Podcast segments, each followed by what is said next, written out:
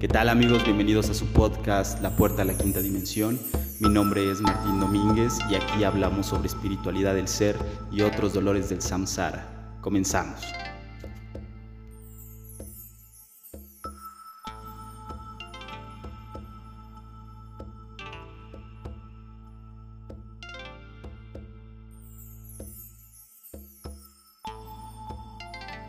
La importancia de que te importe, ¿o no?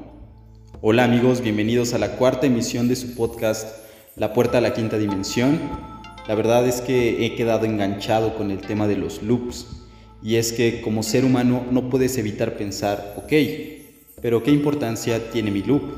Porque es parte de la falta de motivación del siglo XXI, de los millennials y me atrevería a decir de los centennials, ya que en una era tan mental como la que atravesamos, nuestras ideas, nuestra propia concepción, nuestra historia personal y el equipaje que conlleva nos sabotea, porque al enfocarnos en nuestro ego junto a los impulsos de la sociedad en que vivimos, fácilmente somos dirigidos hacia nuestra arrogancia y enojo, actuando acorde a ello y creando al mismo tiempo nuestro estado presente del ser.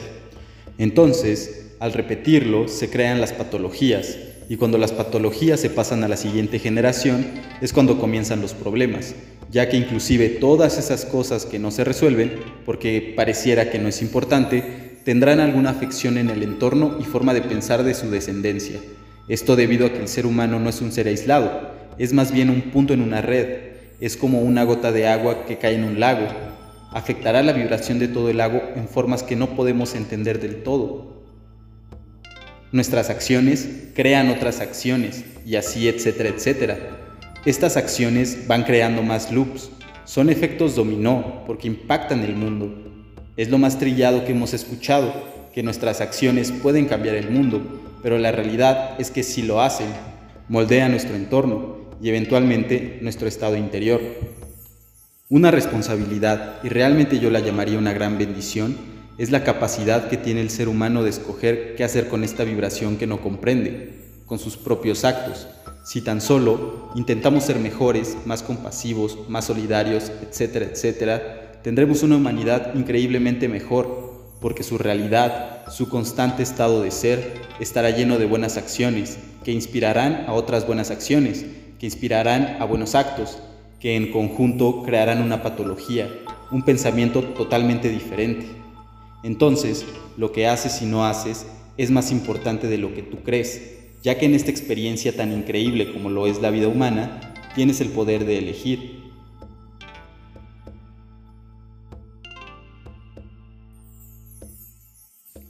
Puedes escoger no vivir con responsabilidad de nada y el precio es que nada importa, o al revés, que todo te importe y tomar la responsabilidad asociada con ello.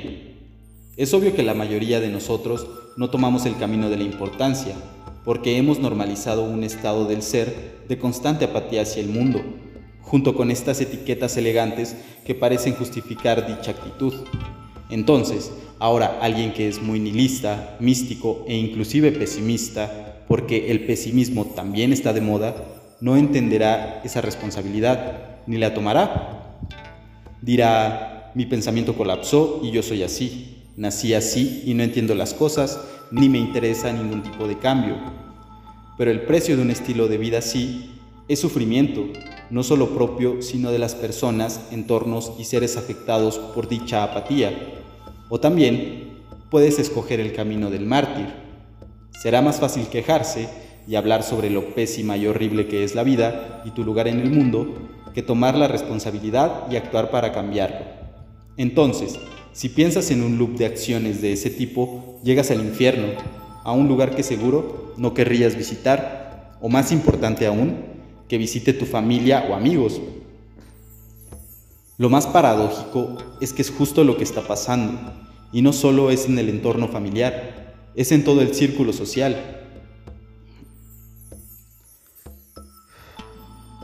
Piensa en tus amistades. Piensa en tus amistades.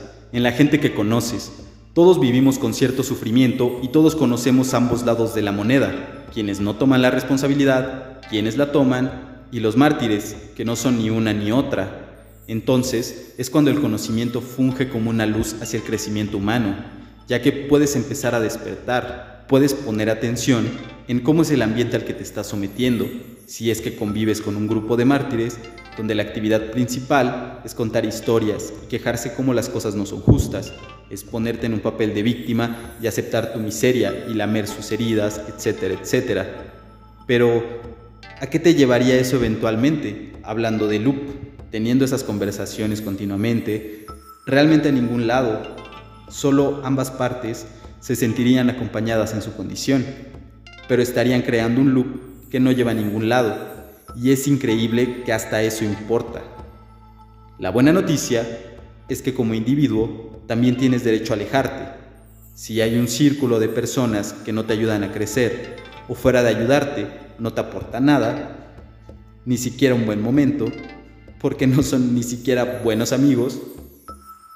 Y es que puedes reconocer muy fácil a un amigo.